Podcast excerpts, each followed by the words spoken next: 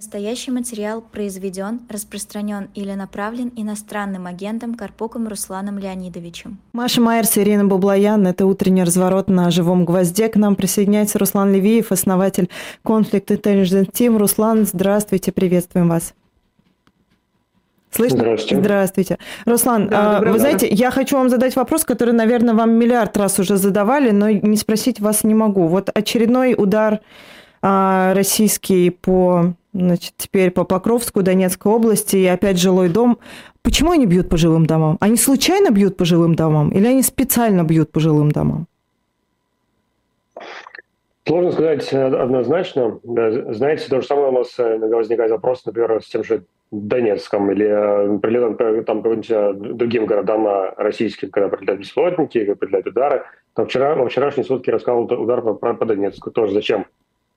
Есть ощущение, что как будто бы с течением времени, чем больше война идет, тем больше накаляются эмоции. И я не, не удивлюсь, если в будущем после войны мы узнаем, что было много инцидентов, когда командиры на местах, там отдельное подразделение, допустим, принимали решение о каком-то там или ином ударе, просто как бы как, как такая условная месть. Типа, ага, вы думаете, вы одни только можете там бомбить наши города, вот мы тоже можем. Может быть, в этом дело. Потому что я посмотрел Покровское, места ударов, это гостиница «Дружба», да. Пиццерия «Корлеона». Никаких военных объектов я рядом не нашел. Никаких там, не знаю, станций железнодорожных или, не знаю, завода какого-нибудь. Ничего такого там нет. Просто центр населенного пункта, гостиница, куда прилетели ракеты. Но это же любимое, а. э, любимое говорить, э, в смысле российские власти говорят, что ну вот там где-то в каком-то окне сидели, в каком-то квартире прятались, там украинские военные, в ВСУ сидели, или там в отеле, небось, они где-то там сидели. Вот это можно как-то... Ча... Да, да ча- чаще всего такие инциденты, когда мы видим прилет конкретно по жилому зданию, и рядом ничего военного нет, это никак не отмечается, там, в брифингах Коношенкова или каких-нибудь других сходках Минобороны России. Чаще они комментируют только те удары, которые пришлись, допустим, рядом с заводом, но, допустим, не попали, а попали по жилому зданию. В таких случаях они говорят, что типа нет, мы попали туда, куда надо, именно в завод. И, или если или все-таки ракета попала прямо по жилому зданию, или ты здесь никак не отвертишься, говорят, что ну, мы целились, допустим, в завод, но это украинское ПВО сбило нашу ракету, и поэтому и она поэтому попала типа, на жилой дом. Mm-hmm. Вот такие часто оправдания Минобороны России. Но чаще они просто не комментируют инциденты. То есть если мы это воспринимаем условно как месть, то это месть вот в данном конкретном случае за что? Это за мосты? Нет, я имею в виду, когда мы идет принять решение о такой атаке на высшем уровне, на уровне там, министра обороны, генштаба и прочего, то это, наверное, не просто месть, а просто тактика такая террора местного населения, мирного населения. Чтобы оно давило, соответственно, может быть, нам, не знаю, на свое политическое руководство, как бы принуждая к тому, что типа, ну, ну сколько можно, люди погибают, люди устали от войны, давайте как-то прекращать. Может быть, в этом есть такая тактика высшего руководства. Но при этом наряду с такими, с такой тактикой общей для российской армии, наверняка есть и отдельные случаи, как я сказал, когда идет вот такая месть на уровне отдельных небольших подразделений, там, на уровне отдельного командира, который знает, что ему все равно это сойдет с рук, так что ничего страшного, если я там пущу один пакет града, допустим, по жилому массиву такого-то населенного пункта. А, Руслан, а давайте я по-другому скажу, mm-hmm. спрошу вас, а объясните тогда, пожалуйста, то те ракеты, то вооружение, военную технику, которые использует российская страна, насколько mm-hmm. это точное оружие? Большинство из э, номенклатуры, применяемой российской армией, это не, не точные снаряды, как правило. Есть отдельные экземпляры, которые плюс-минус точные, какие-нибудь «Искандеры», «Кинжалы», там какой-нибудь Х двадцать два. Но даже в этих случаях мы не раз видели, как они прилетали ну, по, прям совсем не по военному объекту. И здесь э, сложно это порой местами объяснить. Я это в сроках тоже описывал, что вот мы видим прилет, в общем, такой дорогостоящей, казалось бы, высокоточной штуки, но она почему-то прилетела прямо в жилое здание, и там, там более чем на километр вокруг нет ничего военного. А такой коэффициент отклонения у ракеты быть не может. Соответственно, они как будто, получается, целились изначально в жилое здание. То есть есть отдельные такие вот номенклатуры, которые прям высокоточные, но ее очень мало, она дефицитная, она дорогая, поэтому чаще применяют... не высокоточное оружие. Там, там, будь то какие-нибудь реактивные снаряды, а то снова там град или других, артиллерия какая-нибудь, порой даже и, собственно, и авиабомбы. Ну вот да, почему я как раз задала этот вопрос, потому что это бесконечные да, публикации о том, что это старые советские болванки, которые еще остались на складах из-за снарядного голода, который испытывает Министерство обороны. Вот буквально вчерашняя публикация, это там наполовину исчерпанная какой-то военный склад в Бурятии, якобы самый большой на территории mm. России и так далее. Можете это прокомментировать, объяснить действительно, какой процент старых, каких, какой новых боеприпасов используют ВСРФ? И что касается снарядного голода, о котором, как мы помним, используя матерные выражения, орал Евгений Пригожин в своих видеообращениях к Министерству обороны и Генштабу. Соответственно, какова сейчас ситуация? Ситуация разнится в зависимости от типа снарядов, которые вы там хотите изучить. Если мы говорим про какую-нибудь ствольную артиллерию, там, гаубицы, калибр, там, допустим, сто пятьдесят два миллиметра, то пока что эти снаряды есть. Там мы часто видим, что они уже прям старые-старые, условно, там, не знаю, восьмидесятых годов выпуска. Может быть, какие-то там модернизированы при этом, то есть обслужены, но, как правило, они там старые совсем с мобилизационных складов. Если мы говорим про какие-нибудь минометные снаряды, то мы в последнее время стали замечать, что их пытаются закупать вот у, у любых возможных партнеров России. Например, мы видели недавно минометные снаряды из Мьянмы, которые применяют российские военные. То есть их явно купили а, там у, у этой страны. Плюс мы помним, что не так давно Сергей Шойгу ездил в Северную Корею а, на да. парад их. Скорее всего, они там вели переговоры в том числе и по оружию. Я думаю, мы увидим какую-нибудь номенклатуру северокорейского оружия на войне. Но это не потому, что как бы, все запасы кончились. Во многом они, по многим позициям они действительно заканчиваются. Но плюс еще проблема и в том, что стреляют очень много каждый день. И все заводы, которые в России есть, несмотря на то, что они работают там в три смены, без выходных, они не успевают за темпом этой войны. Поэтому приходится в дополнение к этому еще искать снаряды на стороне. Или, например, если мы вспомним те самые кассетные боеприпасы, о которых много говорят последний месяц, у России из кассетного вооружения сейчас остались в основном только авиабомбы. То есть те кассетные боеприпасы, которые стреляли из установок «Град», из других установок реактивной системы залпового огня, они, как мы видим, все закончились. Последнее их применение было в октябре, кажется, прошлого года. Наверняка какие-то они сейчас производят новые, там для установок «Торнадо-С», но их производят очень мало, очень редко, поэтому как только их произвели, там небольшую партию, их тут же стреляют, отстреливают. Потом снова пауза в применении их. То есть, в общем, подводя итог, ситуация разная по разным типам снарядов. То же самое разное для танковых снарядов, очень разная ситуация. И мы видим, что и пытаются у Ирана тоже закупить такие снаряды. Ну, проблема, в общем, и у России в этом плане тоже действительно есть. Подождите, я просто уточню. Авиабомба, имеется в виду, что это вообще-то то, что просто-напросто кидают самолеты, и потом это куда прилетело, туда прилетело? То есть это даже не ракеты, там, которые mm-hmm. воздух, да, которые там mm-hmm. воздух-воздух или воздух-земля, а которые просто где уронили, там уронили, и вы с этим связываете да, это, такую это, вопиющую да, неточность и поражение гражданских объектов на территории Украины. Я правильно вас понимаю? Не, не совсем так. Я про авиабомбы говорил в контексте кассетных боеприпасов. Mm. То, что те кассетные боеприпасы, которые как ракета, которые запускались с земли, с наземных установок, они, как мы видим, судя по всему, кончились.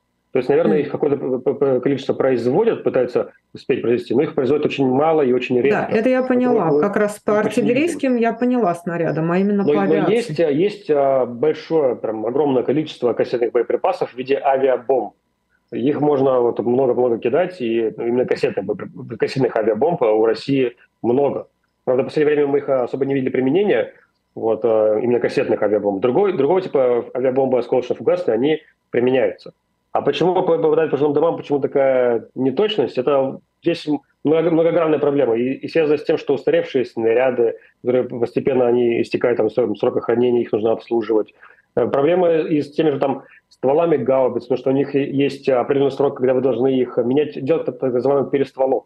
То есть нельзя там, произвести гаубицу и стрелять там, из нее там, до конца веков, потому что типа, она будет там, всегда в этом состоянии. Нет, она постепенно изнашивается. Нужно делать перестволовку, обслуживать ствол, и все необходимо. Если этого не делать, падает точность стрельбы. То есть ваш снаряд будет лететь не туда, куда вы целились, а вот куда попало. Этот момент тоже играет роль большую. В общем, куча вот таких моментов. Плюс сами по себе есть у России много снарядов, боеприпасов, которые изначально неточны. Потому что, потому что они, это банально дешевле, чем придумывать какое-то высокоточное оружие, которое сверхдорогое, и непонятно, как использовать. Дешевле, дешевле и проще закидать тупыми снарядами, которые неточные. Раз мы заговорили, если позволишь, я просто про снаряды еще давай. один вопрос задам, да, последний, давай, потом Ира. А, влияет ли принципиально, может ли повлиять на ход контрнаступления, которое, как мы видим, замедлилось, ну, судя по всему, да, поставка угу. как раз высокоточных американских, ну, я имею в виду ракет западного производства, которых мало, которые крайне дорогие, дорогие. Угу. Все эти Storm Shadow, и британские варианты, и французские варианты, и вот скальпы, насколько я понимаю, сейчас уже появилась информация, что скальпы уже тоже поставлены на территорию Украины. Насколько они могут всерьез повлиять на ход военных действий? Ничего из этого не является таким чудо-оружием, которое резко поменяет ход войны, как и вот эти ракеты Storm Shadow, скальпы, и даже если представим, что одна... Ну и Абрамсы давайте туда добавим, я сегодня в новостях читала, что там первые уже вроде как. Ну да. это танки, да, по танкам ну, отдельно, наверное. Давайте да, танкам ну, абсолютно отдельная тема, потому что танки в этой войне, они... танковых сражений в этой войне не бывает. Ну Они давайте могут, тогда на часть стреляют. Машину сначала, да, потом про Абрамсы. Да. Так вот, ничего из этого, там, Storm Shadow, Скальп и даже ТКМС не является таким чудо-оружием, которое, если его, допустим, поставили, то все, Украина там в скором времени победит. Такого нету. И даже эф шестнадцать, когда они в, будущем, в следующем году приедут в Украину, это тоже солидная помощь, но тоже это не, там, не то, что прям сразу же там резко переломит ход войны. Нет, так, такого не будет, к сожалению. Но, да, серьезно, эти высокоточные боеприпасы, если они дальнобойные, то они серьезно влияют на расклад на линии фронта. То есть сейчас Storm Shadow и скальпы, они уже активно применяются, и поэтому последние там, месяца два мы много видим погибших там, полковников, новых там, генералов, то есть высокопоставленных офицеров. Мы видим, как подрываются склады. Мы последние два дня били по Чангарскому мосту, мосту Геническому тоже, то есть пытаются нарушить логистику. Мы видели, как уничтожали там железнодорожную ветку, которая идет после Чангарского моста, то есть нарушали снабжение российских войск. То есть такие неприятные, серьезные проблемы для российских войск, это действительно создает и помогает украинскому наступлению. Потому что чем больше таких дорог разрушено, тем меньше боеприпасов у российских солдат на линии фронта, соответственно, тем тяжелее им защищаться от украинского наступления. В этом получается такая вот тактика. Соответственно, если дадут там, от КМС, или вот то, что вот сейчас новость последних двух суток, что якобы Германия готовится передать свои, свой вариант дальнобойных ракет, Турес, по-моему, называется как так, тоже, если это дадут, тоже действительно это поможет. Но пока там только, только, только слухи. Скорее всего, не дадут. Теперь про Абрамсы. Да. Про Абрамсы, как и любые другие танки, танковых сражений здесь, в этой войне, не бывает. Ровно потому, что есть большое количество установок противотанковых управляемых ракет у обеих сторон, и у российской, и украинской. Есть различные барражирующие боеприпасы. Там у российской стороны это ланцеты, например, или те же самые шахеды иранские. У украинской стороны свои есть там дроны камикадзе. Соответственно, как только танк высовывается куда-то на переднюю линию боя, очень часто его подбивают довольно-таки быстро. Поэтому в этом плане танки в этой войне, они мало себя проявляют. Они работают, по сути, как такая вот самоходная гаубица. То есть сидят где-нибудь там далеко от линии фронта и спокойненько себе стреляют с закрытых позиций, то есть издалека, где их не может достать противотанковая управляемая ракета или какой-нибудь а, беспилотник. Поэтому, если вы, если вы так применяете таким образом, то, в принципе, неважно, у вас там старый Абрамс, новый Абрамс, у вас Челленджер или Леопард, или у вас какой-нибудь там Т семьдесят два, это большого значения не имеет. Да, есть там некоторые нюансы, что, наверное, там у Абрамсов и Челленджеров будут более высокоточные боеприпасы, более дальнобойные, это тоже играет роль. Но все-таки это не, не такая там ошеломляющая какая-то разница.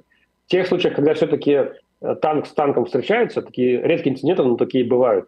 Как мы видим, по результатам этой войны, все-таки, опять же, неважно, насколько у вас новый танк, как правило, побеждает тот, кто успевает навестись и выстрелить первый. То есть, если вы на танке Абрамса, вам встретился советский Т пятьдесят пять, если он выстрелит первым вас, скорее всего, он вас подобьет и победит, тем самым mm-hmm. получается. Такая вот ситуация. А вот они там говорят, что там обещали тридцать танков. тридцать танков это вообще, ну mm-hmm. то есть это, это существенно или это вообще ничто? Извините. Ну, э, с одной стороны, это не какие-нибудь там два, четыре или шесть танков, как бывает от некоторых европейских стран, а целых тридцать одну штуку обещали, mm-hmm. вот, то есть заметно. Вот, но в масштабах всей войны, да, это не то чтобы там прям какой-то прям такой существенный объем. Плюс я не раз описал в своих сотках, что есть с этими западными танками дополнительные нюансы, что многие из них очень тяжелые, например, те же британские челленджеры. Они просто одни, одни из самых тяжелых танков а, в мире. И я много а описывал, как их доставляют, что... простите? А, ну, я так понимаю, что, видимо, поездами какими-то там, тралами специальными. То есть вот, вот, одна из проблем, что когда вы перевозите это по территории, вам нужны специальные тралы, то есть ну, грузовики, mm-hmm. которые везут танки. Потому что те танки, которые, те, те грузовики, которые есть у Украины, они, как правило, рассчитаны все-таки на, на другой масштаб танков, на другой вес, они, наверное, не смогут провести. Плюс, поскольку Украина – это территория бывшего Советского Союза, то мосты, которые там строились, они тоже рассчитывались именно под советские танки. То есть это примерно, там, условно, типа пятьдесят-пятьдесят пять тонн. А тот же Челленджер, он весит там, если он в полной модификации, то он там семьдесят-семьдесят пять тонн весит. Поэтому с мостами есть, будут тоже такие некоторые нюансы с Челленджерами, например. Это супертяжелый танк. И некоторые подобные нюансы могут возникать и с, там, с теми же Абрамсами тоже.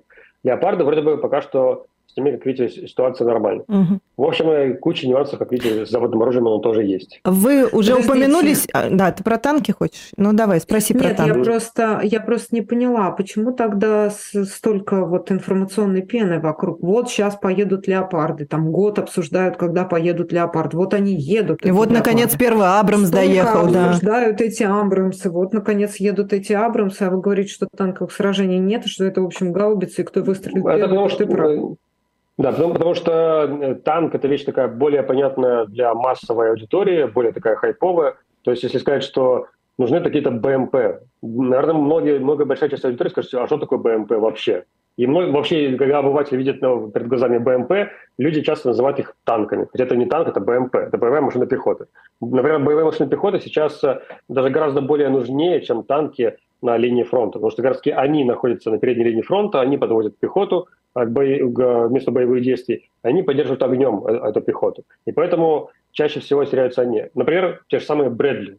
Когда вот были первые дни украинского наступления, там, в начале июня, было там потерь там, типа, там, два-три танка «Леопарда» и штук там, пятнадцать-восемнадцать Брэдли. То есть их потери там, масштаб там, сильно другой.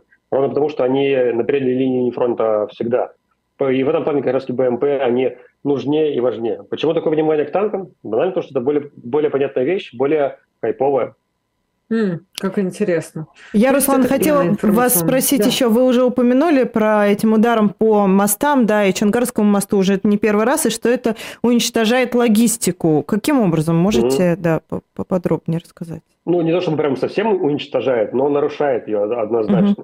Mm-hmm. Во-первых, учитывая, что теперь у Украины есть Storm Shadow и скальпы, то, соответственно, они достают много куда. Потому что когда в прошлом году приехали «Хаймерсы» для Украины, которые там могли сразу бить там, на восемьдесят с лишним километров вдаль, соответственно, было подорвано много складов в первые же дни российских с боеприпасами, и пришлось всю логистику менять. И в итоге это сильно осложнило. В том числе это, эти моменты и создают, создают в том числе, такие ситуации, когда а потом Пригожин ругается, что типа где боеприпасы, обращаясь там, к Герасимову или Шойгу. Или там, что говорят, там некоторые мобилизованные российские, что у нас там не хватает боеприпасов. Ну, записывают видеозаписи и говорят, что типа нету боеприпасов, нам нечем стрелять, нету снабжения. Во многом это связано и как раз с тем, что э, обширная территория, если возьмем вот этот Storm Shadow и Скальп, это дальность примерно двести пятьдесят километров, вот отсчитывайте от линии фронта на дальность, ну, допустим, даже двести километров, mm-hmm. вот вся эта двухсоткилометровая зона, она опасна для размещения там складов. Поэтому в идеале вам нужно склад размещать более чем в двухстах километрах от линии фронта.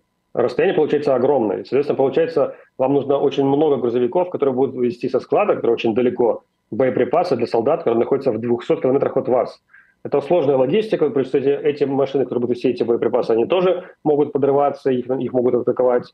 И в итоге снабжение солдат, оно замедляется. И, соответственно, им нечем стрелять. Возникает та самая ситуация, про которую говорил Пригожин, что типа где боеприпасы.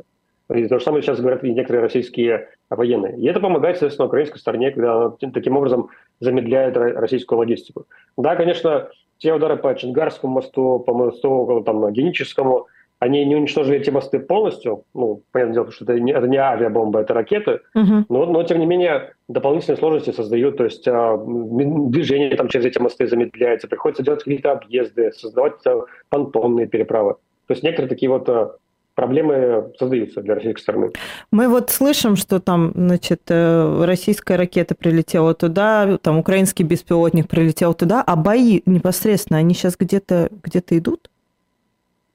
За, за последние вот двое суток больше всего гремят бои, об этом говорят обе стороны. Это под, ну, на запорожском направлении, под поселком Великая Новоселка. Поселок называется Урожайный. Угу. Соседний от другого поселка, который называется Старомайорская. Старомайорская освободили украинцы не так давно, буквально вот там где-то неделю назад. Вот. И соседний от него, буквально через речку, находится другой поселок, который называется Урожайный. То есть для того, чтобы вести бои за него, украинцам приходится сейчас форсировать небольшую там речку, что тоже является такой некоторой проблемой. И вот там сейчас бои на земле, да, они идут. Но не такие масштабные, как были, допустим, полторы недели назад. Сейчас, сейчас, сейчас на фронте потише. Угу. Руслан, объясните, пожалуйста, вот та, грубо говоря, знаете, как против лома нет приема, вот та оборона, которую mm. выстроила российская армия. Все mm-hmm. эти, значит, пирамидки бетонные, окопы, в общем, такая, такая крепкая война двадцатого столетия, наверное. Mm-hmm. Ну, это моя дилетантская оценка, может быть, вы меня поправите. Вот это мы видим с российской стороны, да, и мы видим вот этот кусок земли, да, этот сухопутный коридор в Крым, да, на котором вот mm-hmm. таким образом, используя технологии и тактики двадцатого века, окопалась российская армия. Что именно должна сделать или получить с точки зрения вооружения военной техники украинская сторона, чтобы пробить вот эту вот стену, которую выстроила российская сторона? Судя по всему, все эти дорогостоящие ракеты по два с половиной миллиона долларов за штуку, угу. они принципиально ничего не поменяют. Танки не поменяют, авиация, наверное, тоже, ну, по крайней мере, угу. решительным образом не повлияет на ход боевых действий. Что должна получить, научиться или сделать украинская армия, чтобы пробить эту линию обороны? Здесь прямо вот такого однозначного готового ответа не существует. Над этим работают там европейские армии, американские армии. И во многом проблема как раз таки в том, что это та война, к которой никогда не готовилась ни какая-либо европейская армия, ни, тем более, ни даже американская, потому что они всегда исходили из того, что у них будет там полное превосходство в воздухе, и у них будет там возможность нормально разминировать территорию, что не будет такого, что у вас километры, десятки километров заминированной территории, а как только вы пытаетесь поехать и разминировать ее, по вам там из воздуха прилетает, из артиллерии прилетает, и, в общем, вас просто там уничтожают.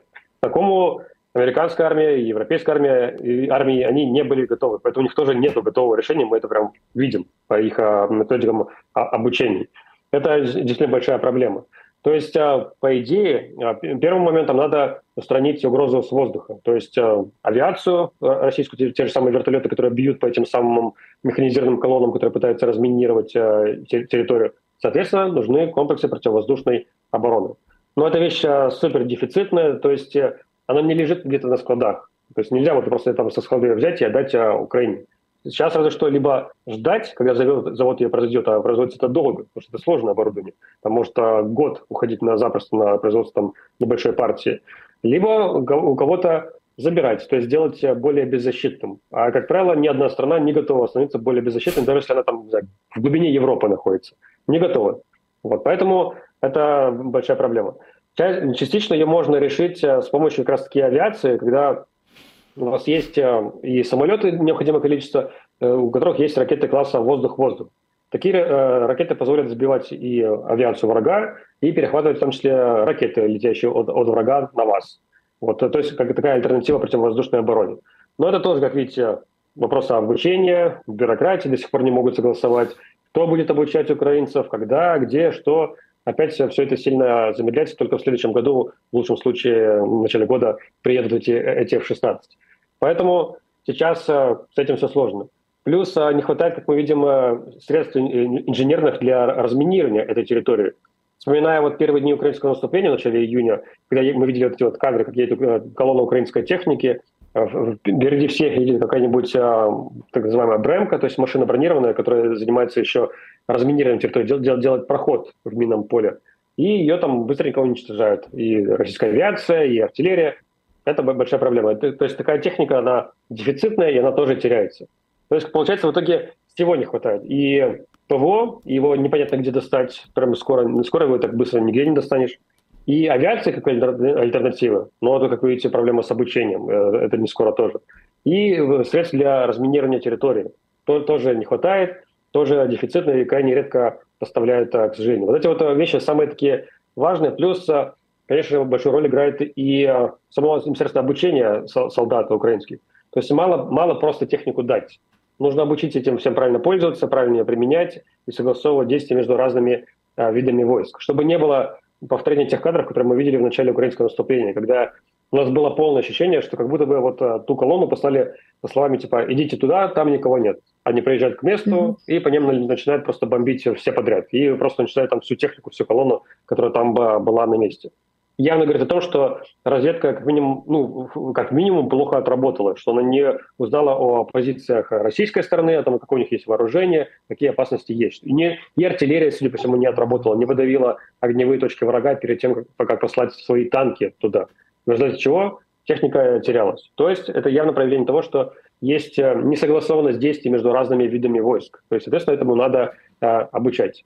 И здесь про это тоже много писали и западные военные аналитики, говоря про то, что это принципиально разные подходы в двух армиях мира, грубо говоря.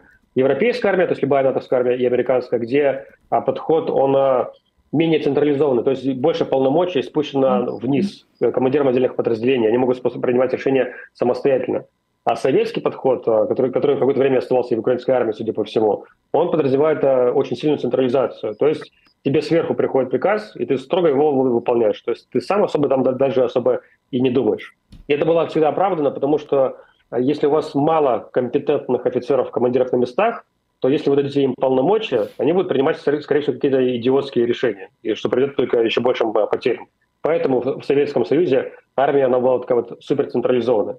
Сейчас пытаются украинскую армию, которая, по сути, тоже наследника советской системы, угу. переобучить на западные манеры. Но для этого вам нужны подготовленные, компетентные офицеры на более нижестоящих местах. Их, к сожалению, тоже... А известно, сколько времени это обучение может занять? Когда у меня тоже спрашивали про вот такое обучение еще там в прошлом году, да. я всегда отвечал, что типа самый минимум, это вот прям три месяца, вот прям вот минимум-минимум. Это вот такие самые основы, без там много большой там какой-то практики, чтобы подготовить и на уровне отдельного солдата, и на уровне там работы там роты, взвода, отделения и, и так далее. А вообще, по-хорошему, например, та же норвежская армия, у нее подготовка для вот таких вот боевых действий на уровне батальона занимает шесть месяцев в мирное время, то есть полгода. Но проблема в том, что этого времени ни у кого нет. Ну, то, что война, но какое-то обучение, война, оно уже, уже идет, потому что то, что я слышал, там что-то осенью начнется, там, а что-то уже, какое-то обучение... Нет, ну... обучение началось еще зимой прошедшей, то есть uh-huh. там, где-то в декабре, январе, оно uh-huh. там уже активно уже шло, вот, но в очень ужатые сроки, к сожалению. Ну и, собственно, мы видим последствия этого. Что-то Руслан, было, а... успех.